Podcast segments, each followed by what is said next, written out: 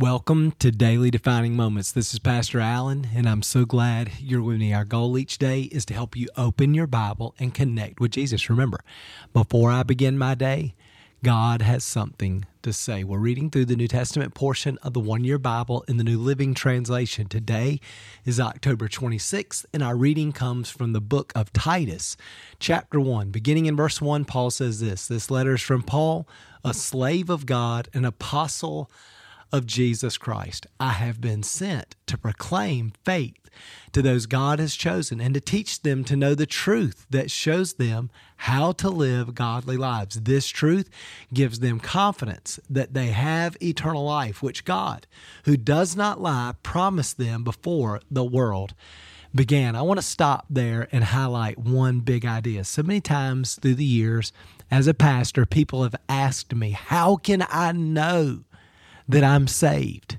How can I know I have a relationship with God? How can I know I'm going to heaven? And often people struggle with assurance. I want you to listen again to what Paul says here. He says, I've been chosen to teach this truth that shows them how to live godly lives. And then watch this, verse 2 this truth gives them confidence that they have eternal life. It gives them assurance, which God, who does not lie, promised them before the world began. So, what Paul says is my message, the gospel message, the truth gives them confidence. Now, here's the question why is that true? Is Paul saying that just having knowledge, knowing the right things, having good theology, understanding intellectually the Bible, that gives us confidence? I don't think so. I think what Paul is saying is this is that when we hear, when we embrace, when we build our life on the truth, what we discover is God is right. Our life begins to flourish. Our relationships begin to flourish. Now, when I say flourish, I don't mean we all get rich and famous. What I mean is life begins to work the way that God designs even if we're suffering, even if we're being persecuted, even though we live in a culture that is perverse and rebellious, our life is working and making sense. And like we talked about yesterday, we're building our life on the truth. So even in the midst of those storms, our house, our life is not destroyed because we're building on the foundation of truth. And as we're building on this truth and experiencing transformation in our own life, that's what produces confidence and assurance for every one of us. When I think about my own life and I look back and I see where I've come from, I see that all that God has already done, all of the healing He's brought into my life, all of the understanding about who I am as a child of God, all of the character growth and development, all of the insecurities being settled, all of the immorality and these issues being settled. When I look back and I see all the work that God has done, that's what gives me confidence that I'm in. That's what gives me confidence that I'm a child of God. That's what gives me confidence that the Spirit of God is living in me. I have been born again because when I look at my life, I see God's seed producing his life and kingdom in me, and it gives me tremendous confidence and assurance. And the truth is, no one can have confidence or assurance without seeing God's life being produced in their life. That's what gives us faith. That's what gives us that confidence. That's what gives us assurance that we are the children of God. And sometimes people come to church and they pray a prayer, but they don't really learn to be with Jesus and they're not experiencing becoming like Jesus. And so they have no assurance. They feel a little bit hypocritical. They feel a little religious. They think to themselves, well, I go to church every week, but nothing's really changed. And they start to wonder if it's real. And if it is real, Has it gotten hold of me? The only way to settle that in a person's life is you've got to learn to be with Jesus. And as you're with Jesus, you'll become like Jesus. He begins producing his life and transforming our hearts. And when he does, that's what gives us assurance and confidence, which allows us to go into our world and do what Jesus did. Man, that's why you're listening to this podcast. I'm so proud of you. And I just pray that every day when we open the Word together, that you'll just invite the Word of God, invite the Spirit of God to transform your hearts. And as He does, to heal your hearts. And as He does, that's what gives you confidence and assurance that you are a child of God. So important. And then he goes on in verse six to address church leadership again. And I want to touch on this because again, it's just so important. Church leaders must go first. We must live in a way that we can say to other people, Follow me as I follow Christ. Now, listen, let me clarify something. That doesn't mean that pastors are perfect. I'm certainly not perfect. Sometimes I do something dumb, say something dumb. I mean, God is working in me too. The difference is just that if I do something dumb, I want to acknowledge that immediately. When it's towards another person. I want to take responsibility to apologize, to ask for forgiveness.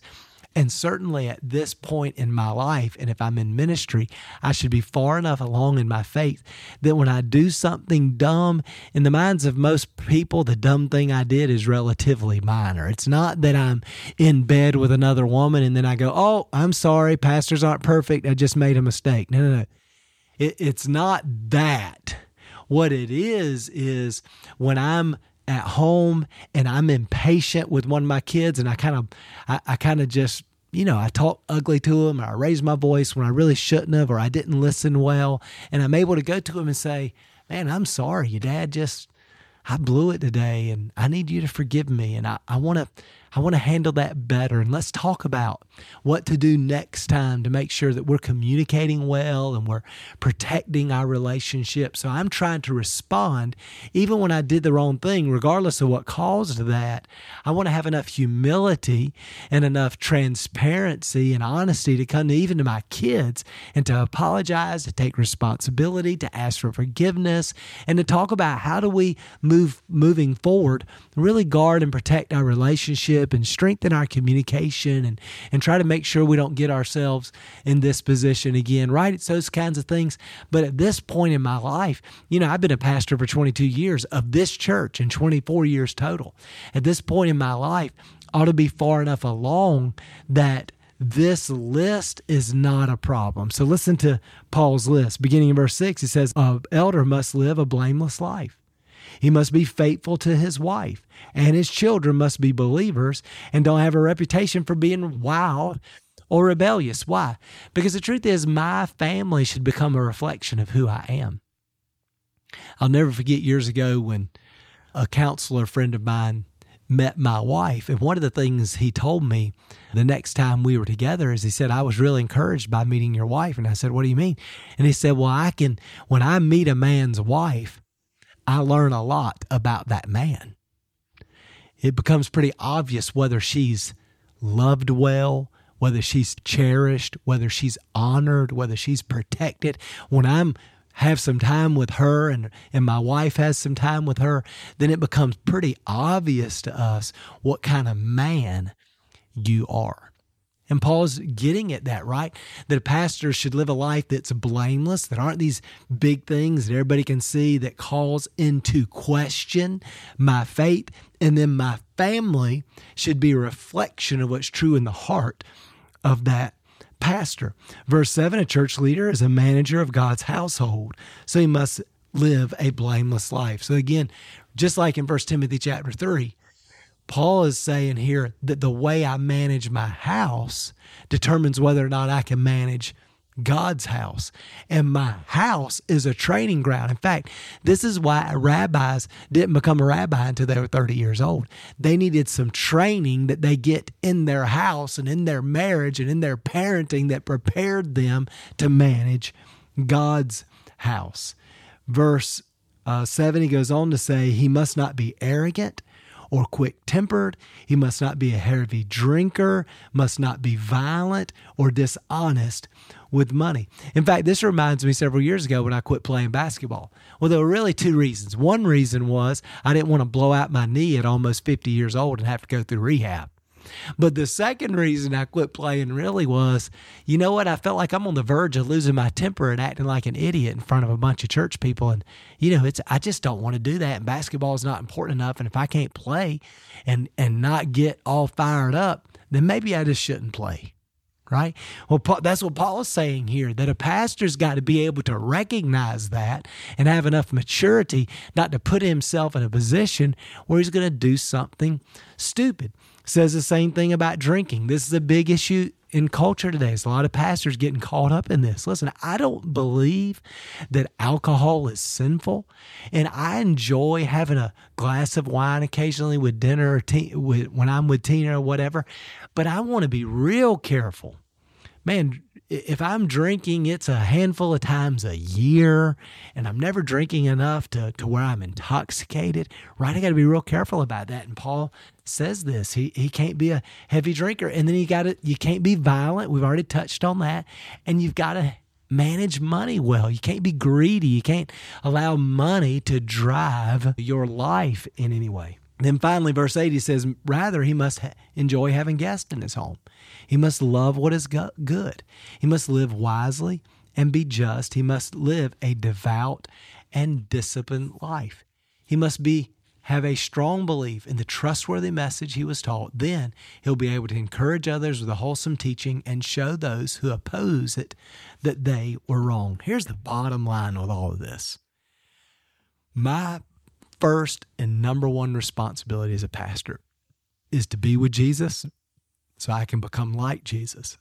And then I can do what Jesus did. I can help you learn to be with Jesus so that you can become like Jesus. At the end of the day, one way to think about what Paul is saying here to Timothy is that a pastor just must lead by example. We've got to be a little further down the road so we can say to our congregation, hey, I'm not perfect, but follow me as I follow Jesus. In fact, remember a few days ago when Paul said about himself, I'm not perfect. I've not arrived. I've not settled all this already, but here's what I am doing I have forgotten what lies behind, and I'm pressing on to what lies ahead. And that's what every pastor should be doing pressing on, moving forward with Jesus so that they can lead and teach out of their walk and experience and journey with Christ. Man, that's what it means to be a pastor. And the truth is, listen, that's what it means to be a parent. And that's what it means to lead as a husband. And that's what it means to be a good friend. And that's what it means to be a small group leader, right? In all of these different roles, if we're going to affect our world for the kingdom of God, here's what it means I'm pursuing Jesus.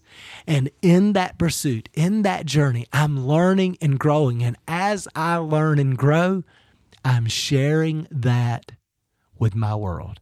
That's what Paul's describing. Listen, that's what God's calling you to do. And you can do that as you're walking with God and God is growing and teaching you, you have something to share with your family, your friends, your world. Let me pray for you. Father, help us all to continue our pursuit of you, growing and maturing in our faith, learning as we go. God, we've not arrived yet. We're certainly not perfect but we have forgotten some things that were in the past. We have grown out of some of our foolishness and immaturity. And as we continue to grow, God, I pray that you'd help us to lead and teach and to share out of that experience in order to be a blessing to our world. In Jesus' name we pray. Amen. Well, thanks for being with me again today. Hope that encourages you. Remember, before I begin my day, God has something to say. We'll see you again tomorrow.